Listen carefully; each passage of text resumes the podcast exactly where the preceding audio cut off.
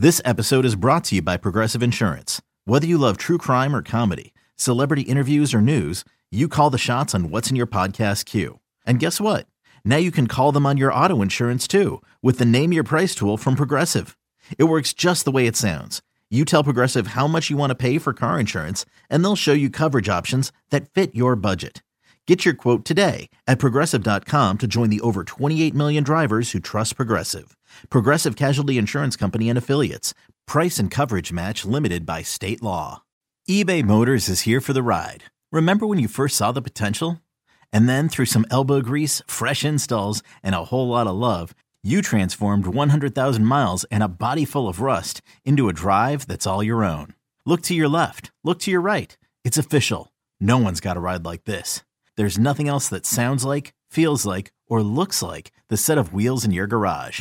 With over 122 million parts, you can make sure your number one ride or die stays running smoothly. So there's no limit to how far you can take it. Brake kits, turbochargers, engines, exhaust kits, roof racks, LED headlights, bumpers, whatever your baby needs, eBay Motors has it. And with eBay Guaranteed Fit, it's guaranteed to fit your ride the first time, every time, or your money back. Plus, at these prices, well, you're burning rubber, not cash. Keep your ride or die alive at ebaymotors.com. Eligible items only. Exclusions apply. Cheeseheads. Cheeseheads. Get on your feet. It's Curd and Long. Hosted by Sparky Fifer and Ryan Horvat. What do you, what's the leash for with Matt LaFleur? Like, let's say Jordan Love isn't the guy.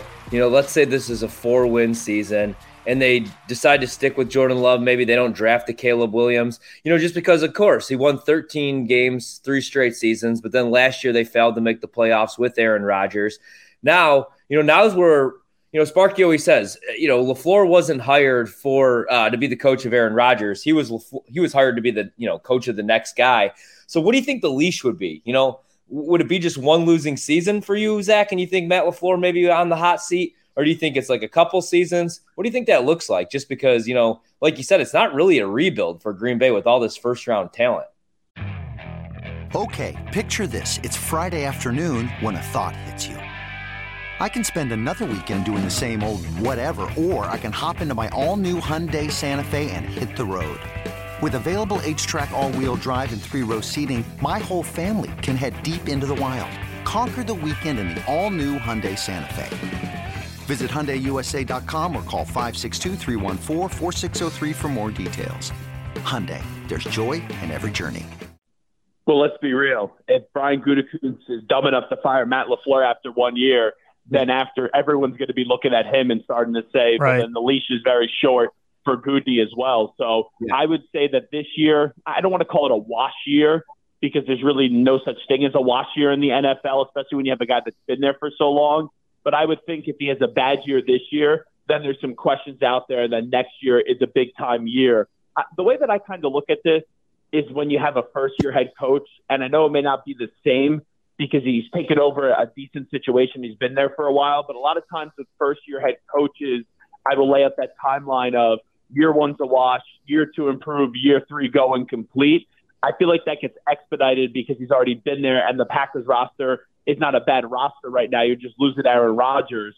So that's kind of the way that I look at it is that you're you're a little bit on a scale of what I just laid out to, and it's year one.